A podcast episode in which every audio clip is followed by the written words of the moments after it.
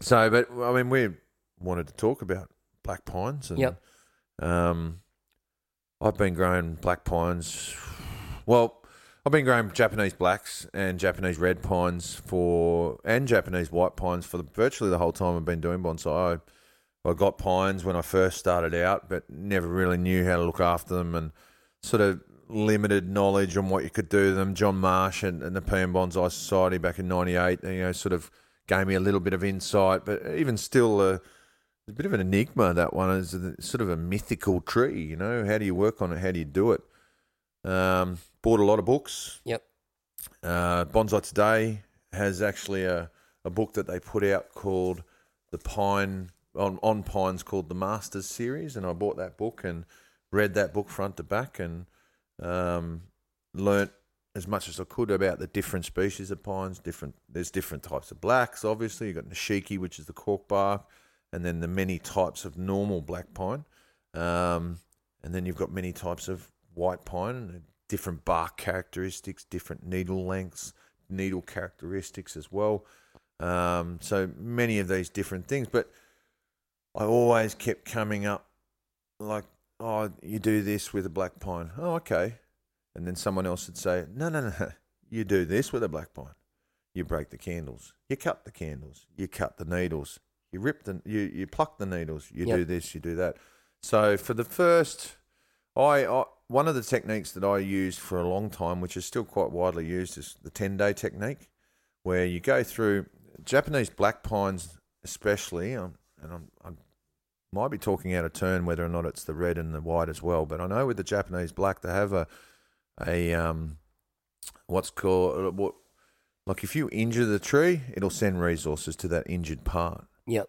um, and and pull resources away from the growing areas to fix that injured part of the tree. So the ten day technique works on the principle of you go through on the first time and you pinch out the weak candles or the weak part of the tree, and then ten days later you do the medium part of the tree, and then ten days later you do the strong part of the tree or Yep. strong stronger needles. So if you're working on a branch as an individual thing, uh, just to break it down, you'd work on those inner buds on the inside first, then the ones in the mid range, and then the ones all the way on the tips because you're working with you know the weakest, medium, and the strongest parts of the of the tree or of the branch. What's the strong part? What's the weak part? These were questions that weren't being answered for me. Well, what's the weak part of the tree? Like, what's I can see that this is strong. It's got lots of needles, lots of growth. So that must be the strong part of the tree. And so there were always these questions in my head. You know, okay, well, how do I know? You know, and, and it says it says in the books, you know, when to break them off and when to do this, when to when to snap those candles, and and, I, and so for years I did that technique, um, and that technique was you know um, backed up by other books that I bought. I bought a book from um, Steve Palasek, uh, Pilasek. Um, he's a an American bonsai artist, and um, also bought one from one of our own bonsai artists who own Bonsai South, Hoi Leong Kwong, uh, Pine Bonsai in the Temperate Climate. That's another book that's a good book for, for doing pines. But there's so much information that I was getting confused, Yeah, I think that happens a lot. you know, and, and I'm thinking, well, i i do I break candles? Do I cut candles? When do I cut them? Is now the right time? And these are always sort of going through my mind, and and you get into the routine uh, of working on these trees and working them over, um, but the results that I was that I was getting were intermittent, like Yep. sometimes really good, sometimes they were just struggling along, and I was trying to work out, well, is that me? Is that timing? Is that I've done too much? Um, it said leave a little bit of the candle, or it said take the candle off completely. What, what, what do I do? Why isn't this bud extending? Why is that one? You know, so there were a lot of, a lot of areas that were, I, I felt were, were holes, holes that needed to be filled. Yep. 2013 AABC convention, and it's part of what, and this is you know part of why I uh, spruik the conventions a lot is that you you learn so much at these things. 2013 Canberra, I actually went down with Hugh. Um, not we went separately, but I, Hugh was there, and um, Ryan Neil. Yep. I think it was the first time he'd ever been to Australia, and uh, saw his demonstration. He was doing a demonstration on a juniper first, and then he did a demonstration on a Japanese red pine, uh, old red pine, which was part of the national collection, and um, went through and he showed me this tech. He showed this technique um, for doing candle pruning, um, and then shoot selection. That's it. And I was like, "What? Hang on, hang on a sec, mate. There's so much more. It's much more complex than that. It can't be that easy. Yep. Can't be that easy, mate. Like, surely there's more to it." And he went through it again. Where's the strength in pines? It's in their roots that allows us to do a decandle, right? So, how is that strength in the roots allocated through the tree? Needle mass. Now, this is for, and and and and I've since learnt more that there are two types of pines. You've got multi-flush pines, like the Japanese black pine and the Japanese red pine, and I'm sure there are other pines out there that are multi-flush pines. Yep. And then you've got single flush pines. Well, hang on a sec. Well, what's what's going on here? And then within single flush pines, you have short needle single flush and long needle single flush. Yep. Well, hang on a sec. This is starting to be broken down. I, I'm starting to understand this a little bit more.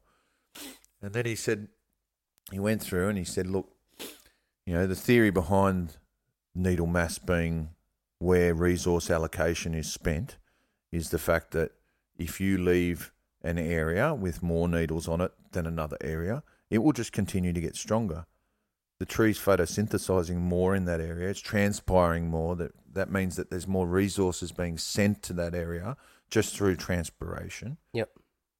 The tree's going to grow more in that area. So the theory behind the needle needle plucking or needle reduction and and allocating resources properly across a black pine is in that needle mass. So if I am to, and this is, and I always say this to people, when whenever you acquire a pine, it's the first time you've got it, it's on your table, on your turntable, whatever, it's in front of you. What do you do? You find the weakest significant area on the tree. Now, usually that's a low branch. Yep. Usually that's, uh, you know, somewhere on the lower lower branch or lower area of the tree, because typically being an apically dominant tree, they will push their energy towards the top. And if it's a tree that's been let go, then it's definitely going to have all of its energy at the tips. Yep. So find that weakest significant area. Now it may have on each shoot six to ten to twelve needle pairs on that weak area. And on the strong area, it might have fifteen to twenty pairs, twenty five pairs of needles on that shoot. So with that thought in mind that resource allocation is is um, according to needle mass, if we bring each shoot down to 10 to 12 pairs of needles across the whole tree, the theory is that the tree should say, well, hang on a sec, everything is the same, everything is as important as the last, Yep. as, as each other. Therefore, I need to send equal resource to each area of the tree. Now, by doing that needle plucking when you first get the tree, and that's needle plucking those needles that are underneath branches, those needles that are um, in the junctions of branches, they're very important ones to pull out because if you the junctions of branches, that's where a lot of that energy is flowing from the outside, from the through photosynthesis. They're coming from the needles on the outside through those junctions. So there's a lot of energy going through those junctions. It's very typical for a juniper or a pine to throw needles at that junction Yep. throw a little bud at that junction. But problem is for us as pine growers is now I've got three, Yeah. You know, and one of the things that is very important for growing a pine is never have more than three. And that's three shoots at any one point. Now, when you're growing a tree, one is always the trunk. So if you've got another uh, two or three branches popping from the same spot in a whirl, which is very typical of how uh, pines grow, you need to make selections on that very quickly. Yeah. Otherwise, you end up with what I call a golf ball in the middle of your tree. Yeah. Swelling. Never looks good. And trees and pines grow quick if they're fed well, and that that golf ball will expand very quickly. So pulling those needles out in the junctions of the branches is very important. Taking the tree down to two at each junction is very important, so we don't get that golf ball growth, that really swelling whirl growth. Um, and and taking, as I say, that first first styling, if you like, um, taking all of the needle mass down to ten to twelve pairs per shoot. Uh, you do that after over the next couple of months, the tree, and you can do that at any time of year. I'm not talking about candle pruning or anything. I'm just talking about needle plucking to 10 to 12 pairs across the whole tree. 10 to 12 pairs, the tree will continue to photosynthesize at a good rate and continue to grow. It's just Let- energy distribution. It's just energy distribution. I'm just telling the tree that I want it to send energy to everywhere, not just one point. Um, so you can do that at any time, as I say. Um, and then the the major like I often say to people like five years from from from initial styling to the bench, and that's the competition bench. Five years. Yep. So the first year, and, and a lot of this first year is about growing the roots, getting a really strong root system. Remember, we said, remember, I said that the, the strength in pines comes from their roots. We need to build in that first year a really strong, healthy root system. Lots of food. The tree is fed throughout the season, whole season, Yep. including winter. A lot of people pull off and stop feeding in winter. And I suppose being in Australia, um, we have such a wide variety of uh, uh, growing zones. You know, we're in a temperate climate here where we are here, whereas south, obviously, there's alpine climates. North, there's tropical. So you're really going to have to adjust this to, to where you live. Um, but um, when you're, um, forgot my place. Where am I up to? Yeah, you're talking about um, energy distribution Oh, yeah, by ener- needle plucking. Yeah, needle plucking. Um, so that first year, we're, we're building roots, Yep. Um, Feeding all year. feeding all year, really trying to pump the tree. Okay. Now, where people go wrong with pines is they think that they can get back buds through candle pruning. If you get back buds through candle pruning, it's not actually because of the candle pruning. It's just the tree's strong enough to in- initiate back buds. Yeah. The way we grow back buds on pines is to actually allow the tree to run and grow and get vigorous and strong. Yep. So as a tree, as the pine sends out more energy along a branch, and the branch becomes more responsive in that it's it's actually producing more and more food for the tree, the tree will actually throw buds out on that branch and back buds all the way in. Um, it's it's quite amazing how easy they will back bud if you let them grow and feed them really well. Um, high nitrogen, high potassium, high phosphorus Yep. high everything um, in that first year of growth. Now, when you you shouldn't be worried about anything like le- needle length or anything like that in that first year.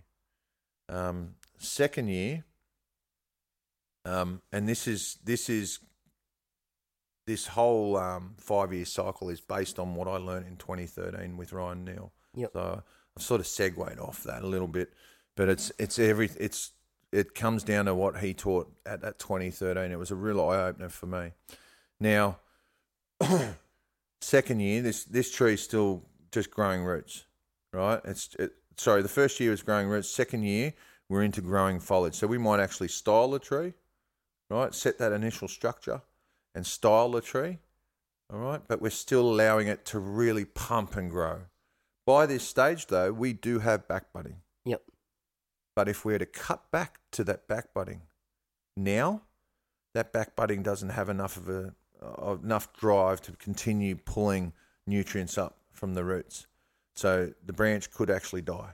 Yep. So we need that back budding to actually uh, form and start extending once it's extending, we can cut off that length and start building our bonsai, building our pine. And that's a very important thing with pines is that we are that we are building them. Um, so third year, um, and every spring, um, every spring we can go through and do that uh, needle pluck. Yep. Um, and you can do it all um, actually at the end of summer as well. Um, beginning of autumn, you can needle pluck, but you can needle pluck at any time, as I mentioned before. Now, once the tree is actually shooting up and you've got all the structure done and the back buds are starting to shoot candles as well, all right, we're into the tree changes from that development phase into a refinement phase. All right, so we're in about halfway through year. Uh, sorry, yeah, we're almost into year three now. Yep. All right, so we're into that uh, refinement phase of the tree. Now, this is where we start using the decandling technique. Now, spring starts, and this is where that 10 day technique came in snapping candles. Now, that works for a single flush pine. Yep. It doesn't work for multi flush pines. And this is where that discrepancy of information wasn't there when I was back in the 2000s all the way through. I just didn't have that. It wasn't quantified to me exactly what to do. And knowing that a tree, uh, knowing that your pine is a multi-flush or single flush is the most crucial thing to owning a pine because they are treated quite differently. So please understand that I'm only talking about multi-flush pines now. Um, I don't work with a lot of single flush. Um, the only single flush pine that I work with is the radiata. Yep. And I've only been treating that as a single flush this year. Before that, I was treating it as a multi flush. And because of our temperate climate here and the fact that our trees grow so wild and so quickly, I was getting the results as if it was a multi flush. But I've come to to think it is a single flush pine. Yep. So it needs to be treated quite differently. Um, but back to the multi flush. Uh, you've got your tree, it's spring, it's growing. I'm feeding it heavily. Heavy, heavy, heavy feed. Yep. I'm going to feed it at least. Now, I feed my trees with um, a little bit of organic uh, fertilizer, uh, liquid, and also um, uh, pellets. Yep. Right. So I use the two, um, and I feed quite regularly during this during that spring season. The, the the candles are all extending. The needles are getting bigger. Now we have to ask ourselves, what is, why are we decandling a pine? There's two reasons why we decandle a pine. We decandle a pine for shorter needles and shorter internodes. Yep. So with the multi-flush, and please remember this is just multi-flush pines, they're black pine and your red pine. You will feed them like crazy and allow those candles to extend, allow the tree to get full vigor, full strong. The needles get long, don't worry about it. All right? Beginning of summer. Now, this, this is dependent on where you live. In Melbourne, you'll be doing it right in the beginning of summer. In Queensland, you could do it in the middle of su- in, at the beginning of summer. But if you did it in the beginning of summer, you could probably do it again at the end of summer Yep. because they actually sometimes get three flushes of growth up in Queensland. I've never seen it; I've only heard about it. Um, but three flushes of growth in the one year, so you're going from two to four to eight in one year. Yeah. That's right. pretty intense Yep. with regards to ramifying your tree. Um, so we're in spring, we're allowing it to grow. We've got full food on, and I'm feeding all the way up until the beginning of November, and then I'm stopping feeding. If I'm if I'm going to do this work in Melbourne, I'm doing this work, this decandling process at the beginning of December. Up here, where I am here, I do this work at my place at the beginning of January because Yep. we're we're that much warmer. Um, if Queensland, as I say, you could do it at the beginning of summer, or you'd leave it later. Now, if you've got a big tree, you'll do it earlier because you you want those needles to respond, and you've got a lot of needles to come out. On Yep. a small show-in tree, on a real small one, you'd do it actually at the end of January, right? Now, what we're looking to do is decandle the tree as well as needle pluck the tree. Right? So we actually needle pluck the tree down to six to eight pairs per shoot, right? Or per branch, whatever shoot. Um, Now, this really reinforces the tree to issue new shoots, right, Yep. at the cut sites. So when we're decandling, we're actually taking off the complete candle all the way, leaving five mil at the base of the new growth. Um, five mil, three mil, round that. We don't want to cut much lower. There are dormant buds sitting at the base of that new shoot. That's what we're wanting to shoot out Yep. um, by doing this process. But I've stopped feeding for a very good reason. Now, I don't feed all the way until these new shoots that pop out sort of mid January. About four to six weeks, you'll start getting, or two to three weeks, you'll start getting the shoots pop out. You probably get, if it's a strong, healthy tree and you're fed properly, you'll get four to five shoots per terminal, right? You allow these, all of them, to harden off and like grow and Yep. harden off. No food. If you feed during that time, those new shoots will actually extend and get longer. Yep. What are we doing decandling for? Shorter needles, shorter internodes. Yep. So no food. Once they've hardened off, which is usually about mid to late March, early April, um, where I am, once they've hardened off, I can then come back in, shoot select. Yep. Right? So I'm taking them down to twos. I don't want three shoots at a spot, I want two. So that two that process there, I'm also going through and needle plucking again. This time to 10 to 12 pairs, but that allows that photosynthesis to continue growing. Now, that's six to eight pairs that we were needle plucking at the beginning of summer when we actually did the candle prune. We're doing that to starve the tree of, of resources. Yep. So the tree has to put out more resources. And that's where the backbudding comes in.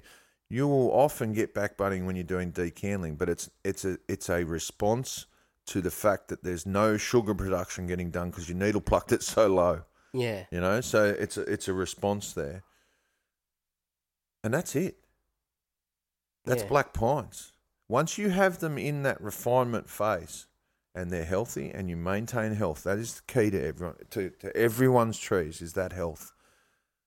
Once you've got them in that cycle, decandle in summer, needle pluck to six to eight pairs, shoot select in April, and needle pluck 10 to 12 pairs. They're the only two times you need to touch the pine Yeah. all year, other than wiring. Yep. That's it. And usually I will wire when I um, am doing uh, the shoot selection in April. Right. I usually wire all. Um, I wire most of my trees in April and May um, because I know that the wire won't dig in as much over winter. Yeah. Yep. Um, and plus two, um, it's it's just the time that I, I I'm too busy repotting and getting everything done in spring to wire. And spring wiring only usually stays on for a couple of weeks because the tree's growing so quick Yeah. and thickening so quick. Um, so that's when I'm doing most of my wiring on my pines is, is during that time. So And when you shoot selecting in autumn, Yep. you're also not only are you shoot selecting down to two, Yep. but you're trying to find the most lateral two. Well, there's three parameters for shoot selection, and thanks. Yeah, that's a good point. Uh, so there's three parameters that I look for, and as I say, you can find all of this stuff uh, online. Ryan Neil has a YouTube. Uh, it's on YouTube, and if you're so inclined to join something like a Bonsai Mirai, all that information's on there. Um, but what I uh, what, what I know is that those three parameters are strength, um, uh, angle, Yep. And orientation. Now, laterally orientation, lateral orientation is ideal Yeah. if we if we can get it. If it's up and down, it's on top and underneath. It doesn't matter. We can change the orientation with wire, Yeah. and so that's why that's the third thing. Strength is the main one. We want to cut out the strongest um, uh, new shoot in the in the apical region. We probably want to leave the strongest new shoot in the lower regions just to maintain that balance. The tree will always, always want to go back to being a big tree. Yep. Um, so you're going to be constantly needle plucking at at apex, constantly maintaining that apex. Um, and- but once the tree, and this is it's a funny thing that happens after a number of years of doing it, the tree just ends up growing evenly. really even growth, um, good sized needles across the whole tree, um, and and it'll just it, it falls into that rhythm if you like. The tree just gets used to that rhythm and and it'll just push out.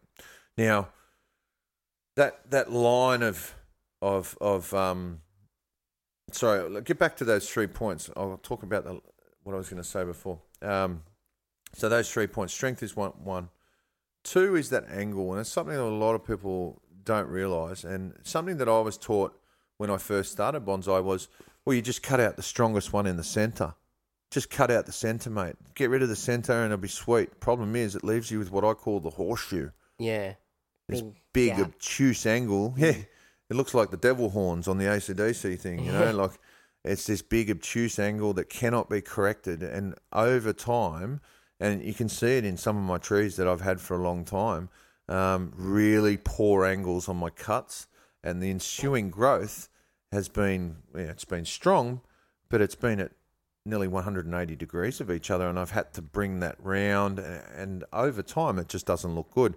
So the the more acute the angle of the buds, the better. Yeah. Um, you can you, you it allows you to build that fan shaped pad that is so desirable in pines, um, and it, and it gives you space um, to be able to work with. Um, and that and that third one, orientation. If you can have laterally growing buds, and there will be buds everywhere by doing this technique. If you feed the tree up really well during that October, uh, September, October, November, you feed that tree really well. And part of that reason we stop feeding in November is that nitrogen takes about four weeks to run out run out of the pot. Yep. And so for December, February, March, uh, sorry, December, January, February, March, those four months basically that you're not going to feed, the tree's going, well, hang on a sec, where do I get my food from? I there's no nitrogen to pull up to extend my needles. I get really short needles, really short internode growth uh, length, and plus two, I've got all this built up energy. What am I going to do with it? All this, boom! I'll just pop buds everywhere. So, um, the back budding, people need to understand. You need to grow your branches long and big and bushy. Leave leave all the needles. No needle plucking. No needle plucking at all in that first year. We want to build strength. We want Yep. to build back buds. We want to build roots. Um, the more needles you can leave on, the better in those first few developing years. And you know, you, you, you it's hard because when you get into it, you think, oh, I want this bonsai. I want the shape, and so you know you shape it, and then it has to grow out of that shape, and then you shape it again and grow out of that shape. You know, um, but with a pine, you really need to let it grow out of that shape. You Yeah. really need to let it grow long. Um, and you can have that's that. And what I was going to say was that line between um, people are probably thinking, oh, okay, so the tree has to be in full development or it has to be in full refinement. Well, no, not really. I can have a branch in development and the rest of the tree being in refinement. Yeah. I can break that down. Now, the way we handle that developing branch is slightly different.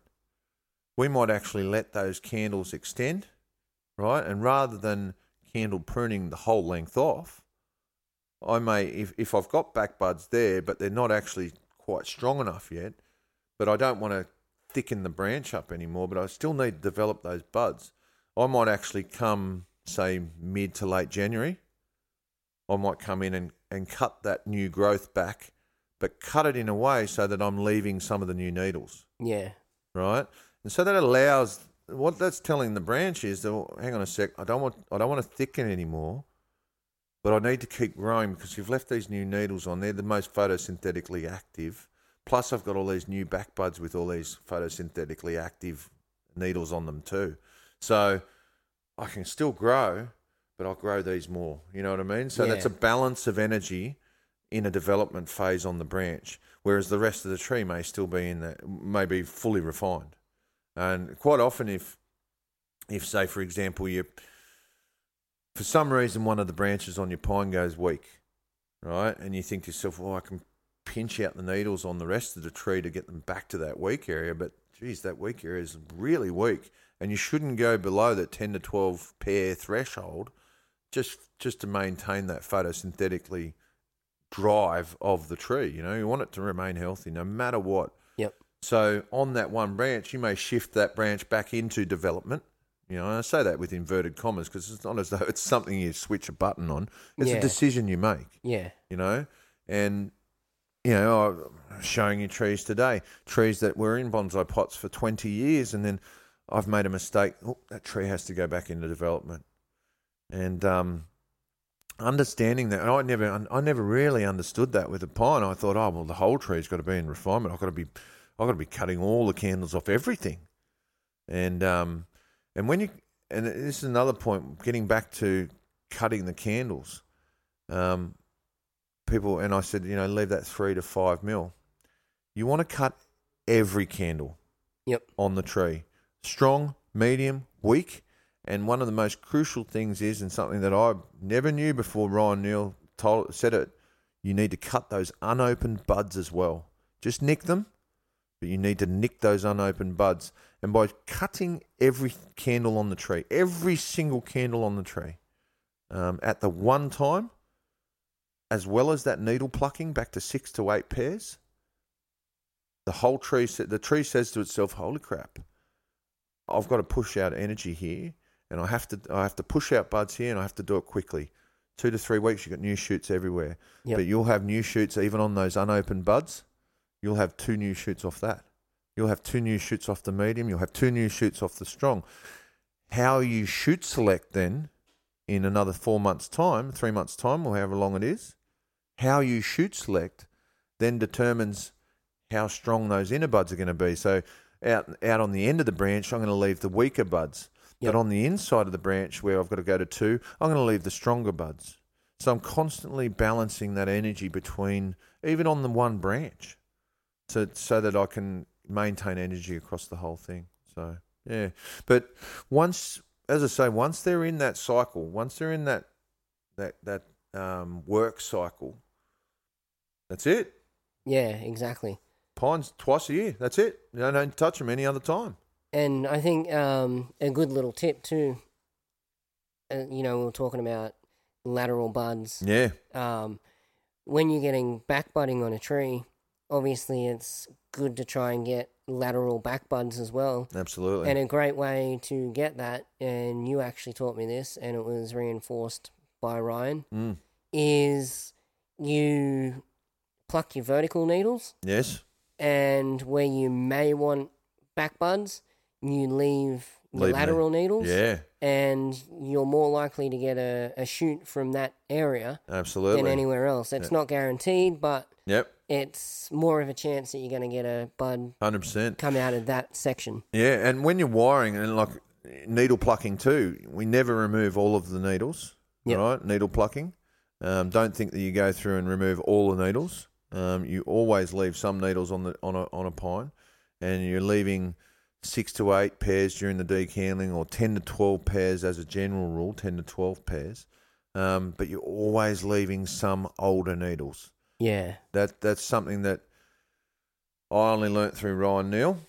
Um, how how important those older needles are to hormonal control of the tree, um, and you won't necessarily find a problem with removing all of those older needles initially.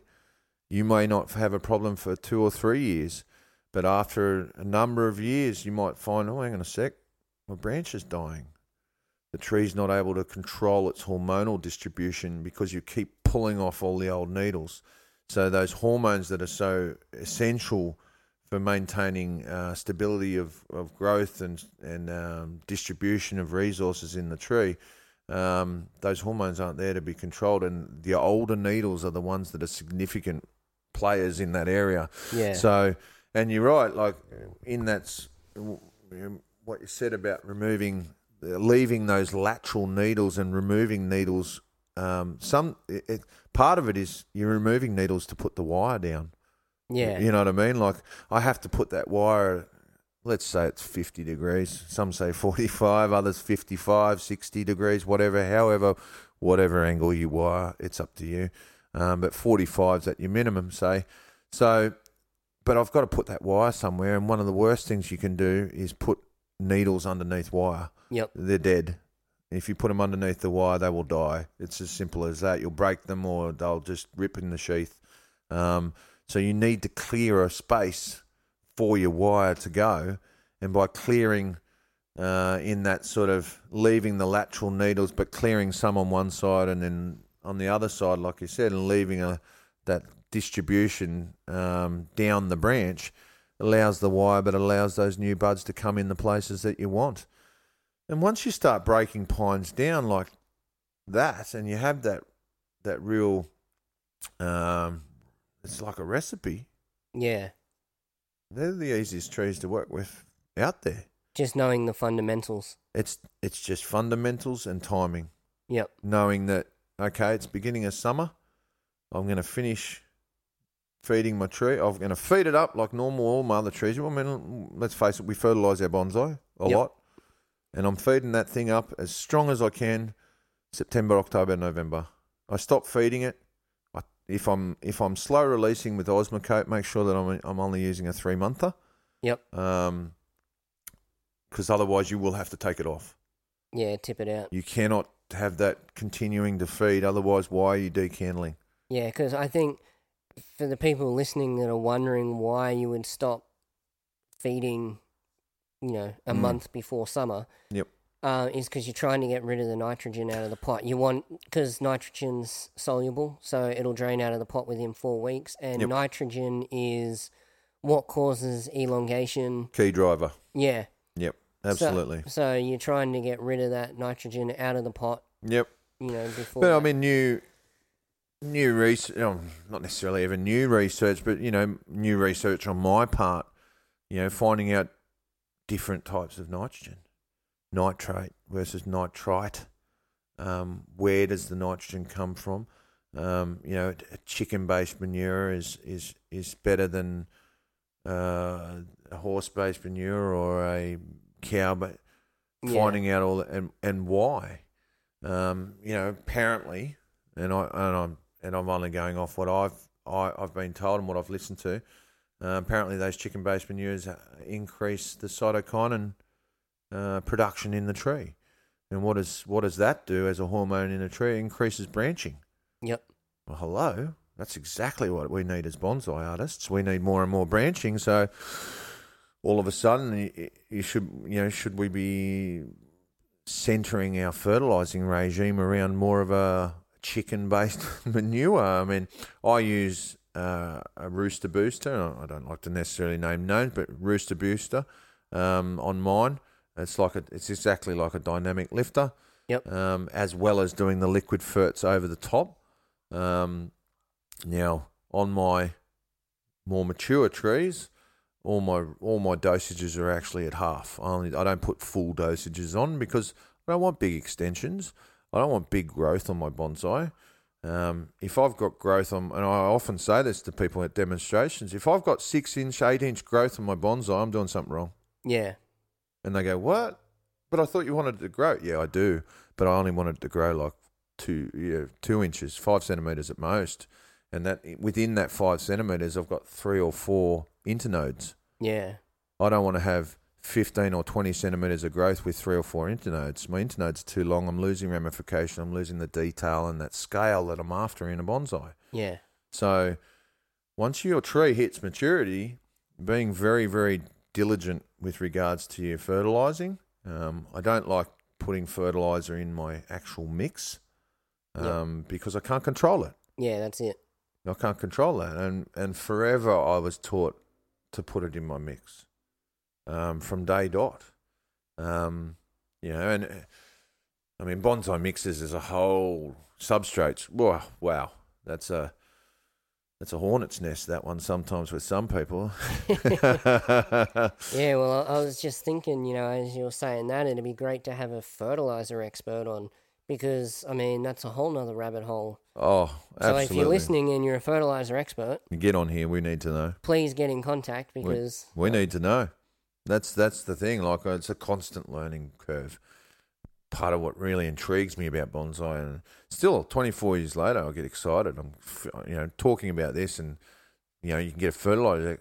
Here's a stand up on the back of my neck. I want to do it. Let's go. You know, Yeah. So, and that's, but I mean, that's me. I'm, yeah, my wife will say that I'm a bit neurotic sometimes over certain things like that. Well, I But- mean, it's like you. Ryan Neil's doing the soil experiments at- the moment on asymmetry. Amazing. Yeah. And when you listen to that, you think, man, is soil really that complicated? And Oh, what yeah. am I missing out on? What opportunities am I missing? Yeah. Because, yeah, you know, up until now, this information hasn't been available to me. And yeah, I mean, that could be the same thing with fertilizers. Yeah, absolutely. And when, when it comes to me and soil, my soil knowledge is probably a bit better than some other people's, but not at the level that they're talking about it, you know. No, uh, a lot of I, I've listened. I've actually listened to that podcast maybe f- five or six times, and there's still things that I stop, rewind, play it again. Yep.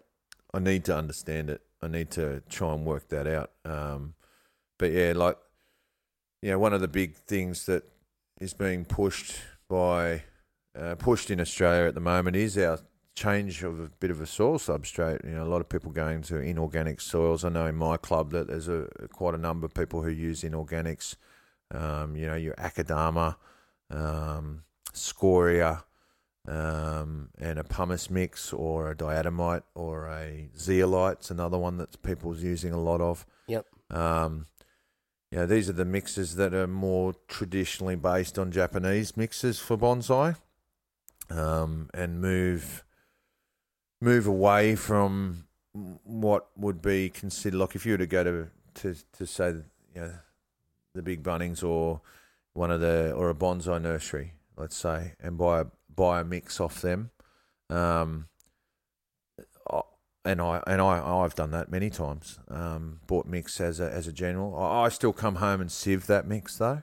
I use a lot of sieves. Um, I And don't. then you lose 60% of it. Then you lose sixty percent of it because most of it's sand. Yeah. Um, so one of the things we need to be careful of in Australia, though, and I find we live in a hot country.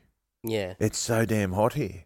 They don't have that heat in Japan. It's it's very different. I was there in the middle of summer, and it gets hot. I was in a singlet and I was sweating, but it's not our hot. Yeah, it's not that dry And desert and, heat. and they're watering that substrate three to four times a day Yeah. during summer. So if you have your trees in that substrate, you know you're watering every morning without fail, and then maybe coming home at lunch to water again, or you are taking some some real precautions, shade netting, putting them in, you know, making sure they get afternoon, day shade, or whatever the case may be. You're taking some severe precautions to maintain the health of your tree. So, in a lot of respects, I can understand why people go for more more of a soil mix sort of substrate, one of your more commercial mixes. I can understand that they're a lot more water retentive.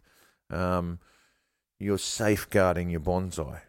Yeah. Now, does that necessarily give you the best bonsai though? It'll give you thicker growth, more elongated growth. It can do. It's not going to give you that finer growth. It it, it can do, But and it's it's that balance of it's a well, balance. if I don't have it in that mix, there's a possibility it could die because I can't look after it. Like Yeah. you know, I mean, for me, I use a very aerobic mix Mm. to get finer Finer root yep. systems, Yep. finer growth, and all that kind of stuff. But I've, I'm also lucky enough to have the money to be able to put together irrigation systems Yep. and automatic watering, you know, timers Mm. and all that kind of stuff. And then there'll be those people out there who go, "Oh, you shouldn't do that though."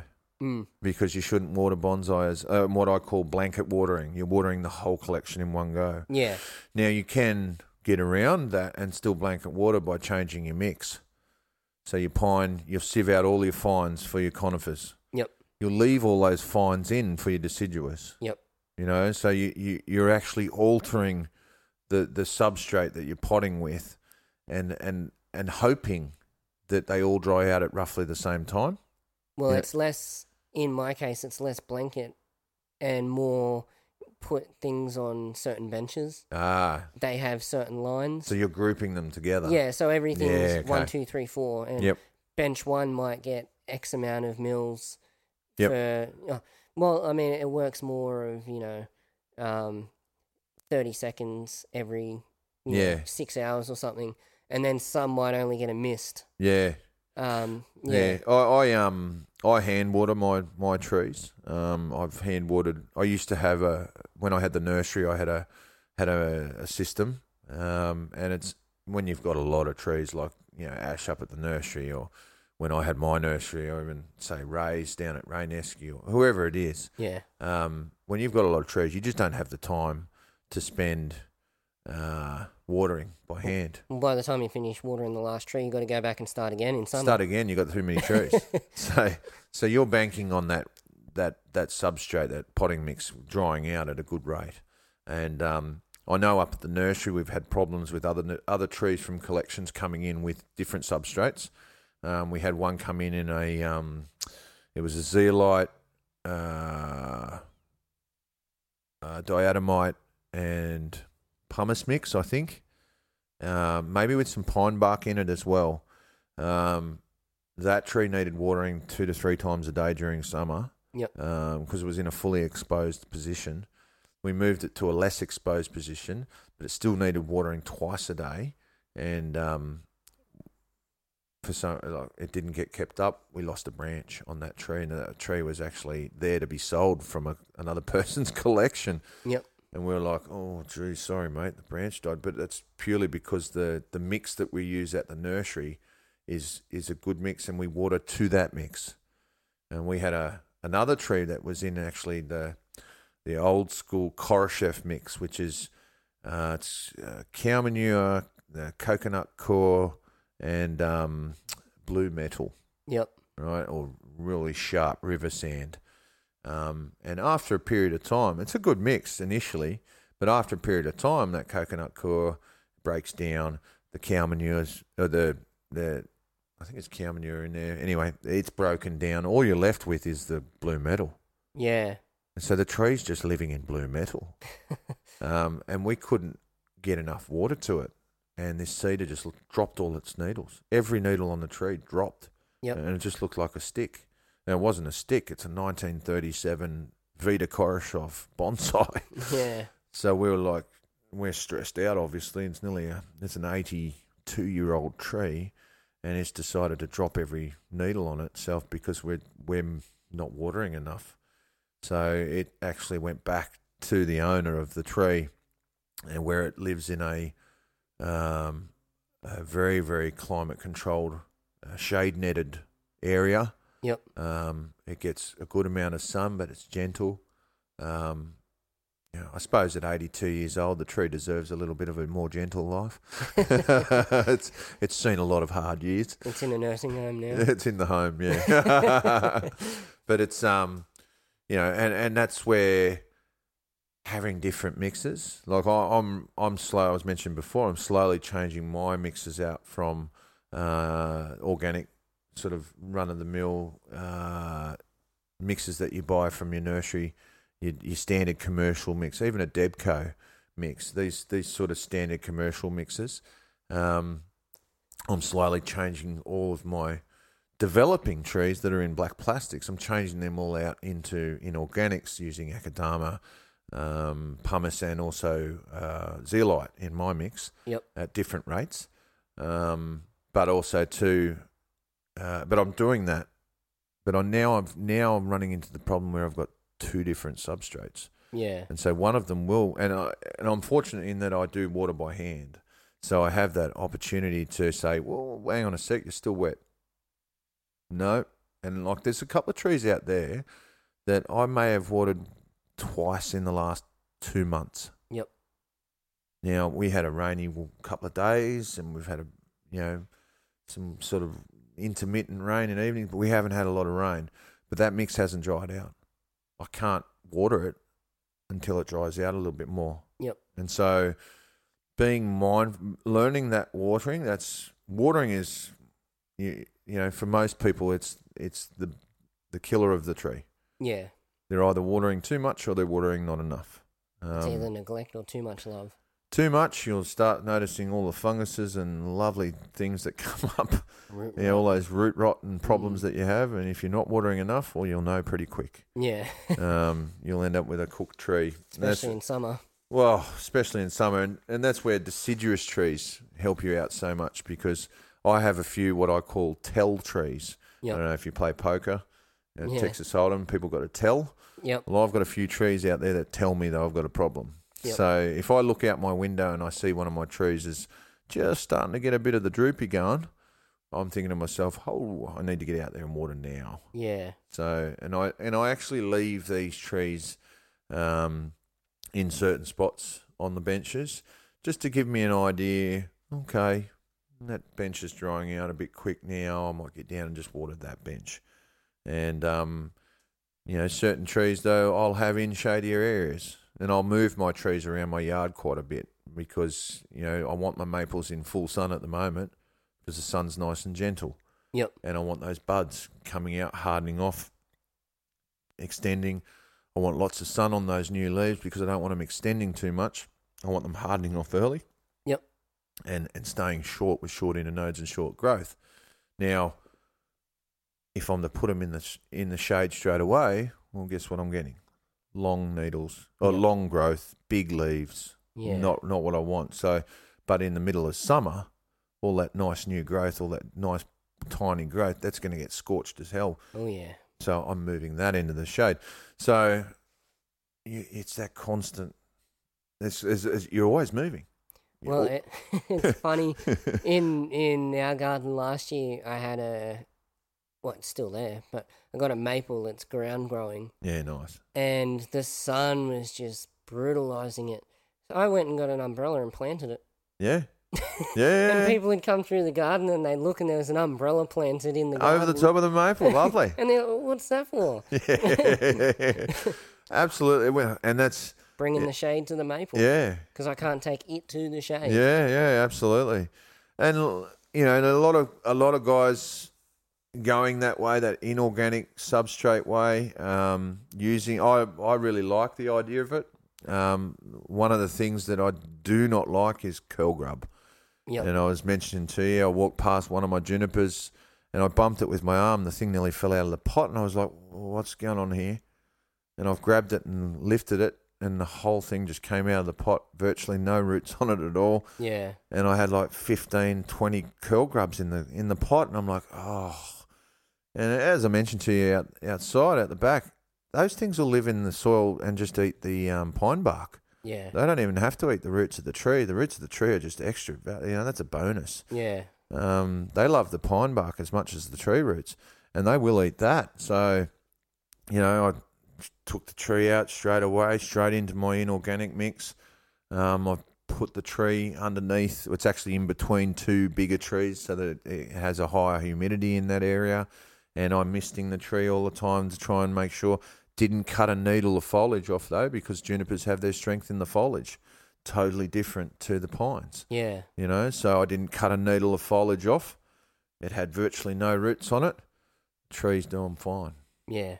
and I'll never get a curl grub in that inorganic mix ever, because um, uh, something Hugh told me. He goes apparently it rips them up.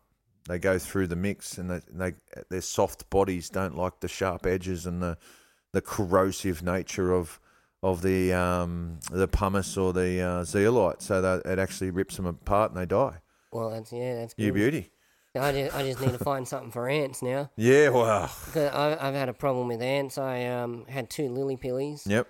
and um, keeping on top of the watering and everything, they should have been healthy, and then they just started going downhill real quick. Yeah. And I couldn't find anything on them. And you know, Yeah. trying to find out what was wrong with them, and I put them in the shade and trying to recover them, and they were still going downhill. And then I thought, oh, maybe I, maybe it's something in the roots. Yeah. Pulled them out of the pots, and there was a colony of ants. Whole colony. Just making air pocket after air pocket Yep. after air pocket. And uh, one of them lived, one of them didn't. Yeah, right.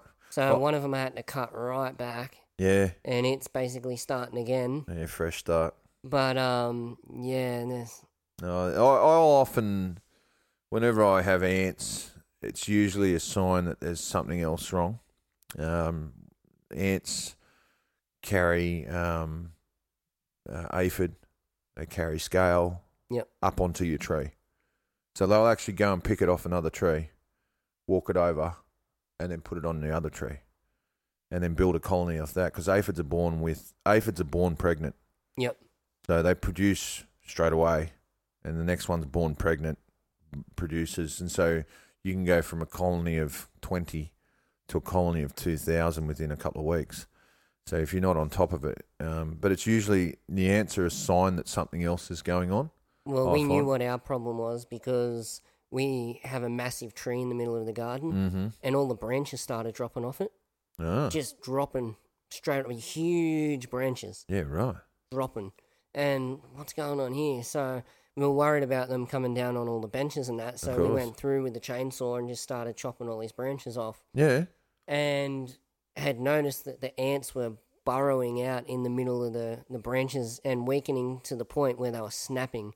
No joke. And we, we cut all the branches down, cut it all up, and we left it out to age for winter because this was before winter. yeah, right. So we thought, oh yeah, we'll let it, you know, dry Let it age up. Yeah, something for the fire. something for the fireplace, and the ants needed a new place to live.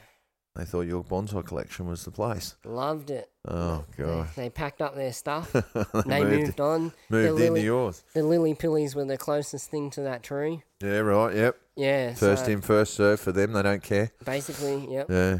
I'll um if I've got them in a bonsai pot, I'll I'll leave the bonsai in in water overnight. Yep. So drown them. Yep. Uh, if you have uh, curl grub problems, uh, that's quite often a way to do it as well. Just dunk them. Uh, make sure the water's covering the, the soil, everything, the pot, Yep. um, and leave it overnight. You're not going to kill your tree. Um, you know, like the tree's not going to rot overnight, but it's Yeah. but it's long enough to get rid of an ant colony, and it's long enough to get rid of anything that's living in your soil. Yep. Um, either through they'll either stay in the soil and drown, or they'll float. They'll come up to the top of the soil and they'll float up to the wa- top of the water. Yep. So that's what I do to try and get rid of that. But ants, as I say, ants are a sign that something else is going on usually. Um, and um, once you, I mean, it's it's hard. I like a couple of trees of mine at the moment are exhibiting sort of uh, a bit of scale, and so th- th- there's reasons why trees eh, like get bugs. They're unhealthy for some reason, or they're they're under stress for some reason. Because a healthy tree will actually repel bugs. Yeah. That was something that was very interesting from that soil guy, um, from that uh, asymmetry podcast. When he's saying that a really healthy tree that's full of energy, if a bug like an aphid or something comes to bite it, it'll actually be so much energy, so much of a sugar rush, if you like, that the the bug will die. Yeah. Well, I like the sound of that. That sounds Yep. great to me. So, but but in saying that, the reverse of that is I've got a bug on my tree. My tree's obviously got a problem. It's too weak. Why? Is it not enough sun? Is it not enough fertilizer? Is it pot bound? These are questions that you've got to ask yourself at that stage. One of the things that you mentioned was um, uh, when you bought your- when you got your little juniper, you took it home and you repotted it, and um, that's something. Whenever I bring a new tree to my garden, um, I will repot it because I need to know what condition the roots are in. Yep. Um, I need to understand where that tree is at, pro like what stage we're at. Now, the top of the tree may be at um, stage five, full maturity. You know, stage one being a fully unstyled, immature tree. Stage five being a, a mature tree. Um, but the but the nebari of the tree may be at a stage two. Yeah. So you know, I sort of these are these are things though that I'll only know if I'm getting sort of hands on the tree and I'm I'm actually getting fully into it. So I'll always try and repot a tree, um, and plus too, I'm repotting into my own mix. I'm not dealing with something that's going to dry out twice as quick or stay wet twice as long. Yeah. Exactly. You know, I have some consistency in my yard, and as I mentioned, changing substrates over. This is where it's going to be a little tricky, and I'm glad that I don't actually have that full watering system anymore. I'm still hand watering um, because it it will allow me to have that um, that control, that that that that required control. So yeah. Yeah. It's all very interesting and Ah, look, mate. We, I mean, bonsai is something that, um, and I and I say this to people whenever I demonstrate. You got the right person. I can talk about bonsai for hours. So, Yeah. I mean, there's so much you can talk about. Like, I mean, we've talked about just a few things. yeah, absolutely. In, in this podcast, you can talk about pots and the different style of pots. Oh. And, and then you, you can talk about all different kinds of species of trees and Yeah. You know different styles of tree, whether it be literati or cascade or Yeah, absolutely. Or even the you know going for something which is totally out there in in, in some sort of Australian style. yeah, Um, you know, we do have very unique trees here, and um, something that um, I definitely have been exploring more of. Yep. Um, I have a lot of traditional trees out the, in my collection: pines, junipers, uh, a lot of deciduous like maples, liquid amber. Um, I also have a lot of figs. Um, I do enjoy. I do like the figs, but um, but other natives, the Casuarina, especially the Casuarina, are really starting to intrigue me. As part of the part of my reason why I went to Vietnam was to learn uh, the Casuarina. Yep. Um, Indonesia, Hawaii, uh, Vietnam, they use the Casuarina like you wouldn't believe. They even call it the Australian pine.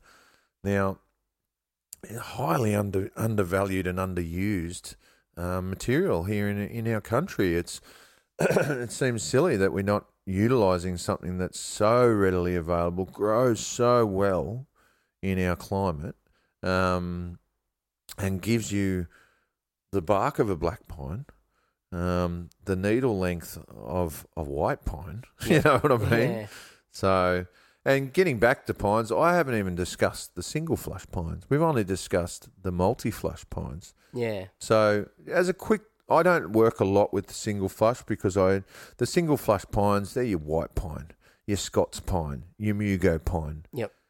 Cold climate, alpine climb, uh, pines.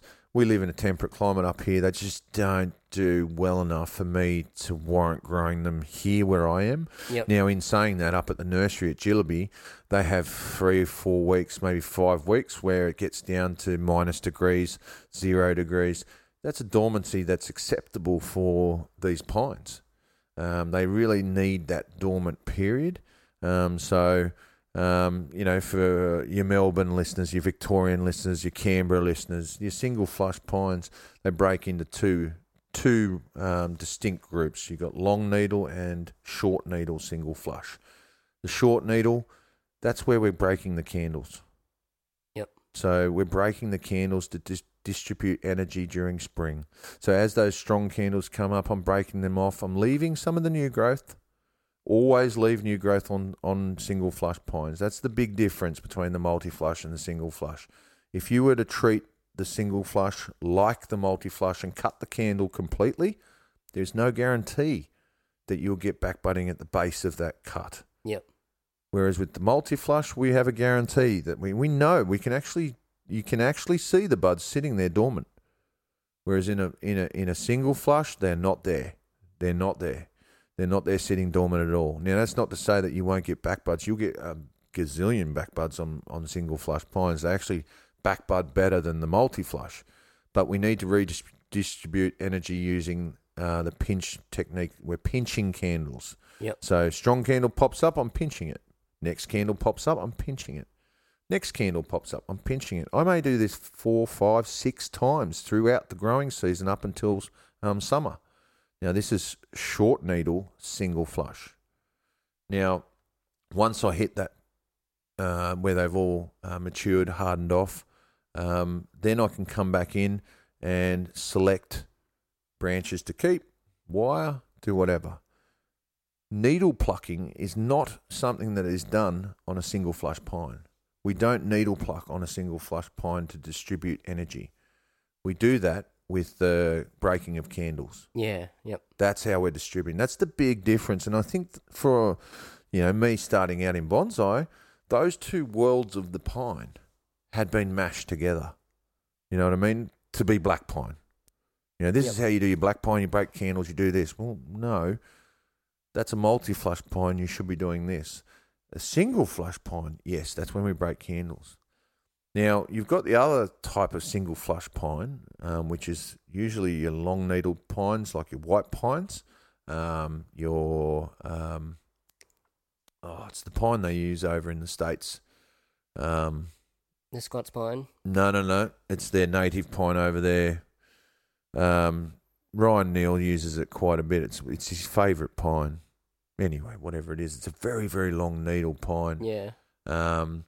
The weeping pine, Mexican weeping pine, is Yep. another very long needled pine. Now these pines, we don't we stop feeding in spring. Yep. Right, you do not feed them at all. Spring, at all. Right, you don't feed them at all until the needles have hardened off and finished lengthening.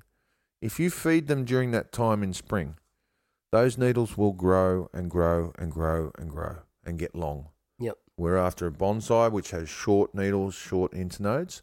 So we do not feed single flush, long needle pines during spring at all. Now, single flush, short needle pines, I'll be honest with you, I, I can't say because I don't work a lot with them. I can't say yay or nay to feeding during during the spring. Yep. But I'd hesitate.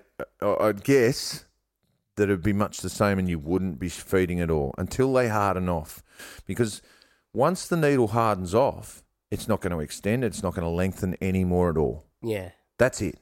And so now we can feed because we know that we're not going to extend that needle length. And that's the big difference um, in understanding the feeding of the pines. You know, if you're in development, white, uh, single flush, multi flush, it don't matter. You're feeding all year. All year. Right? You want as much food coursing through the veins of that pine as you can get. You know, um, but for refinement, when we're starting to ramify our pines, knowing when to stop feeding for a multi flush, stop feeding at the beginning of November. For a single flush, I'm not feeding until December or even January Yep. because those needles haven't hardened off yet. Um, but for the single flush short needle, I would say that you'd probably not feed as well. You'd just be pinching, pinching, pinching those those candles out, maintaining short growth. Because as soon as food goes in, as soon as nitrogen goes in, you mentioned it before, that is the primary driver of elongation of, of leaves, needles, and also that internodal length. So you need to be very careful with that. Yeah. So, especially for mature trees, mature bonsai can be ruined very quickly with with an improper application of fertilizer. Yeah. So you just need to be careful there. But But, you know, hopefully by the time you get to that point, you've learnt the knowledge. yeah, that absolutely, you and you know, I'll, I'll I'll be quite happy to to put it all on a piece of paper for you, so you can write it down and maybe even put it on your website or or you know to help help your listeners out. Because I mean, hey, there's to me there should never be any secrets with what we do. Yeah. we, we should be all helping out uh, each other as much as we can. Now, everyone has a, a different way of, of doing it. I know. Um, I, I saw a, an article through Bonsai Northwest, I think it was, down in Victoria, and I- I think it's Scott Martin down there. Uh, he's trained in Japan. He he does the ten day method. Yep. He he he um, cuts the candles on the weak, and then the medium, and then the strong. He uses the ten day method. Um, he's got some beautiful pines. He's got some nice trees. Yeah, I'm So- hoping to uh, have Scott on soon. Yeah, yeah. And Yeah. so it's not a matter of oh that that doesn't work. It does work, but what I've found is the way that I do it, cutting everything in one go. Um, it's more efficient. I can control energy distribution better, and I'm not guessing. Oh, is that the weak area? Is that the strong area? There's no, and it's not to say that I'm guessing now after 24 years. I'm not, but Yeah. if you're unsure, then all of a sudden that's a problem. Yep. What's the week? You know, all these questions that race through your head, especially as as, as someone starting out, and so that misinformation that was that- that's been around for so long, and you know that that mixing or blending of the two different techniques for single flush and multi flush, the blending of those techniques is what has has added to that sort of uh, mystery mystery of what pine bonsai. The king, you know, to me they're the kings. The king of bonsai is pines Yep. by far.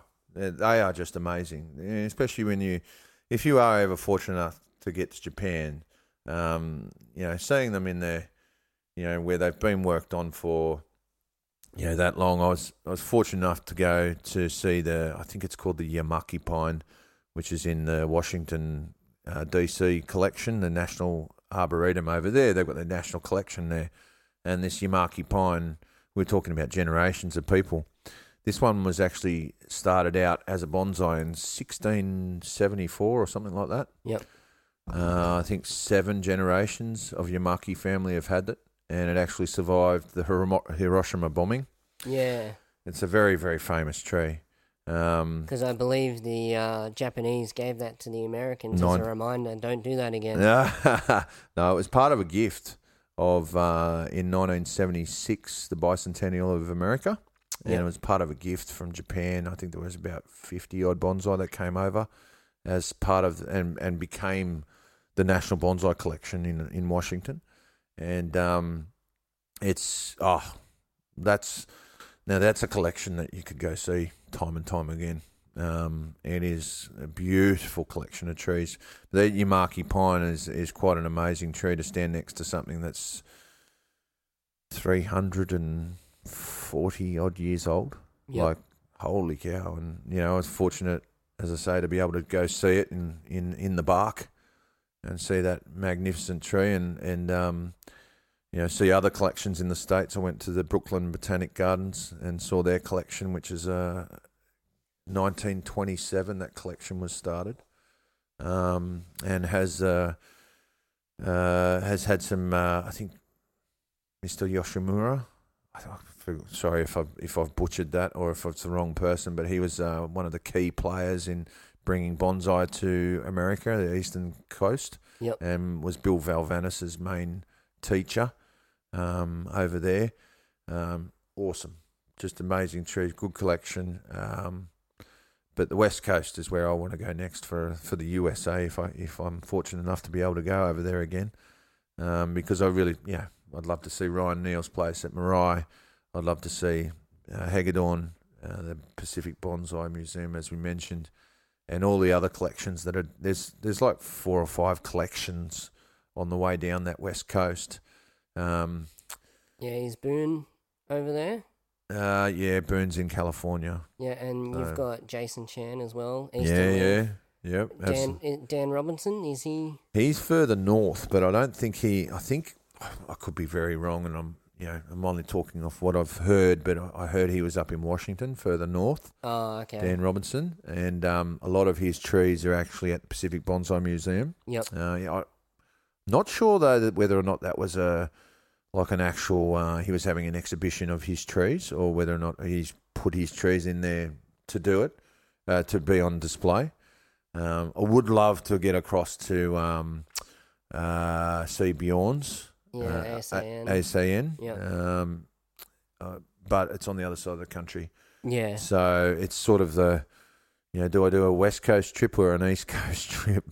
um, and there's, I'm sure there's many awesome bonsai nurseries in the middle as well. Yeah. Uh, it's such a big country, but um, yeah, look, it's I, I you know, my sincere hope is that bonsai in Australia picks up, uh, continues, should I say, to continues the momentum Yeah. you know, that it's picked up in the last sort of couple of years. You know, it certainly was there during the 70s and 80s with so many little nurseries um, in Sydney alone, as I mentioned, about 20 uh, little nurseries, little backyard jobs, but, you know, that's what a lot of bonsai nurseries are. Um, and then, um, you know, it sort of died off in the late 80s into the 90s, and we only had the mainstay nurseries there, the bigger nurseries that are still there.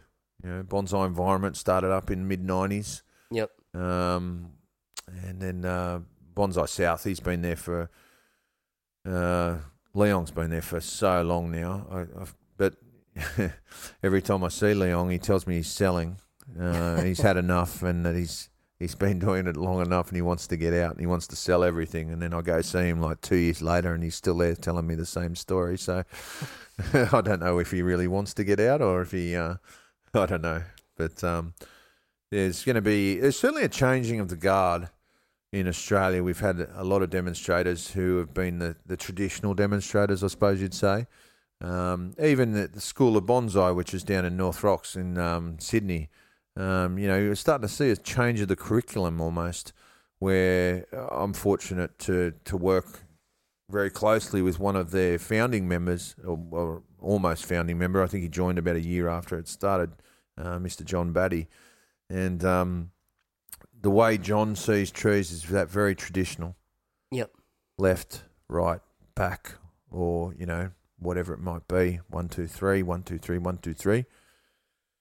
Has a very traditional sort of viewpoint on me when it comes to uh, working bonsai. Um, whereas you know your more modern Gendai bonsai, contemporary bonsai, um, that that that is that is it, utilize, it allows us to utilize more material more than anything. Um, and so we're starting to see, as I, as I mentioned, that, that change of curriculum, uh, change of thinking, more freer thoughts. Um, you know, I, you know, for years, like even with with junipers, I I was taught, oh, you pinch out junipers. Well, you don't pinch out junipers. You actually should be cutting junipers. You Yeah. should never pinch them unless you're, you know, to pinch out all the new growth. You're just taking away all the energy. Well, I was taught for the first 15 years of bonsai that that's what you do. Yep. You know, but it's not. And it wasn't until 2013 again and Ryan Neil coming back from a, from 6-year apprenticeship in Japan where he said, "Oh no, you never pinch junipers, you should always cut." Well, what about the brown tips? Well, you're cutting in the wrong spot. Yeah.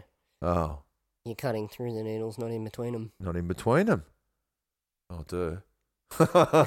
oh, oh, okay, yep, sure. And all of a sudden it becomes obvious, and you sort of you shake your head and go, "Oh, why didn't I see that?" But you become that entrenchment of ideas becomes almost a foundation if it's not if you're not careful. You know what I mean? And if it's wrong, and it's a foundation that's wrong, you're teaching everyone wrong. Yeah. So that's why there's no secrets. Like with me, I'm I'm happy to teach, and and you know give anyone all you know, as much knowledge as they want, um, and and try and further bonsai and keep that momentum going. So it's um you know next convention for me will be going down to see the Masters.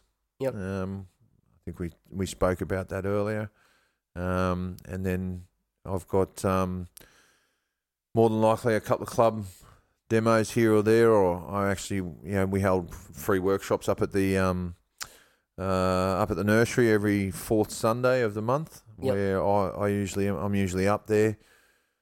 Uh, been I wasn't able to, I think last time because I was skiing, so you know that's a tough trade off that one though. So I do enjoy skiing; it's a lot of fun.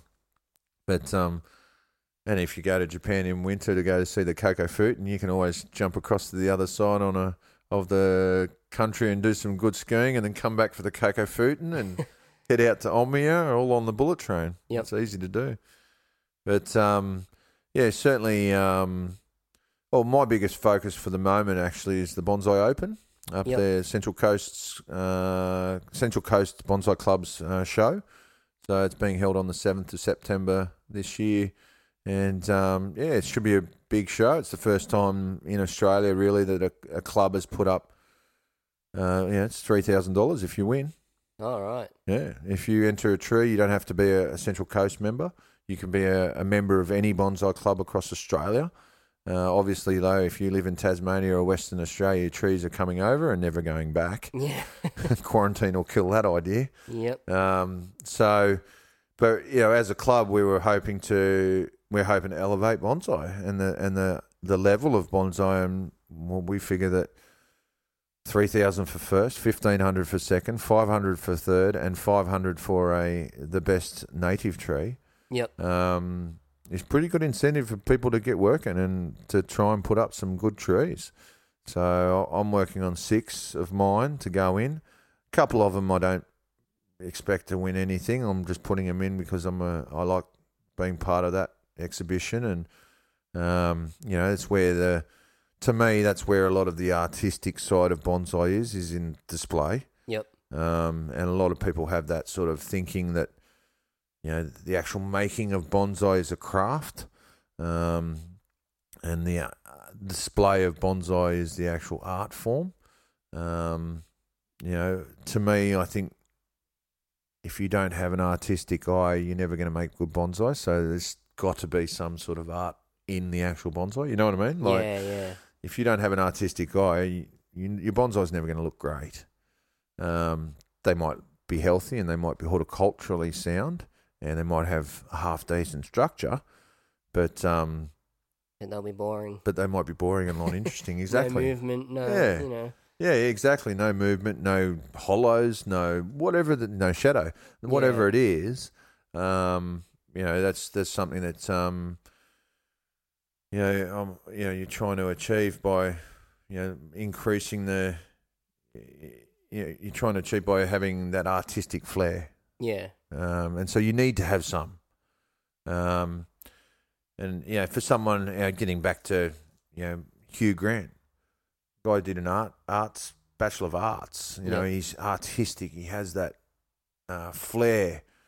You know, for me, that was one of the hardest things to try and find because I was a rugby player. Yeah. I bashed people for a living um, at that time of my life. so art wasn't exactly, you know, part of my thing.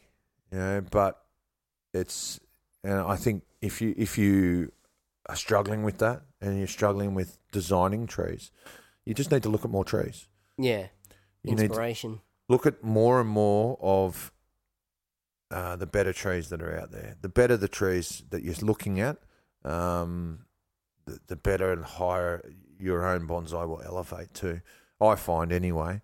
Um, you know, and it's like my trips to Vietnam, to Japan, to the States. They're all about, you know, okay, they're, you know, I'm a tourist as well, and you know, but each of those trips was bonsai every day Yeah.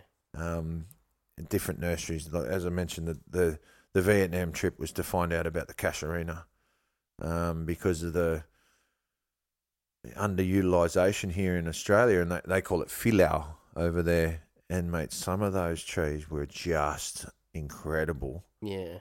Um, and you know, oh, it's just amazing, really amazing. So, but yeah, elevating it here in Australia, I think using our own natives. Yep. Um, you know, more and more internationals coming out. I think having a very proactive national collection. Uh, Leigh Taafe uh, down there, fantastic job. Uh, really promoting it. Um, trying to get it more mainstream. That's going to be the big thing for for you know bonsai artists and who want to take it to that next level is is making it more mainstream and and promoting your club and and and trying to get more people into the clubs. I think is a good thing too. But I mean, in saying that, there are just as many people outside of clubs as what there are in clubs. Yeah. And clubs can be funny little things too. I've been part of three clubs, and um, one of the clubs, I won't mention it, but one of the clubs was a bit funny to begin with. Like it was a bit sort of, oh, if you don't work on good trees, you shouldn't really be part of our club. It's Yeah. like, well, it's not a very inviting thing. That's know? why you should be part of a club to learn. Well, that's what being a club's part of. Now, suffice to say that club's changed a lot, and it's it's got a whole new direction, and it's fantastic for them. So, and um, you know, it's it's certainly part of the drive of our club at Central Coast is to to really um, be inviting and to to have a base of knowledge. Um, we run. We run classes for beginners, intermediates, advanced. We we try and push people to as many workshops, events as possible, and we have uh, demonstrators in every month.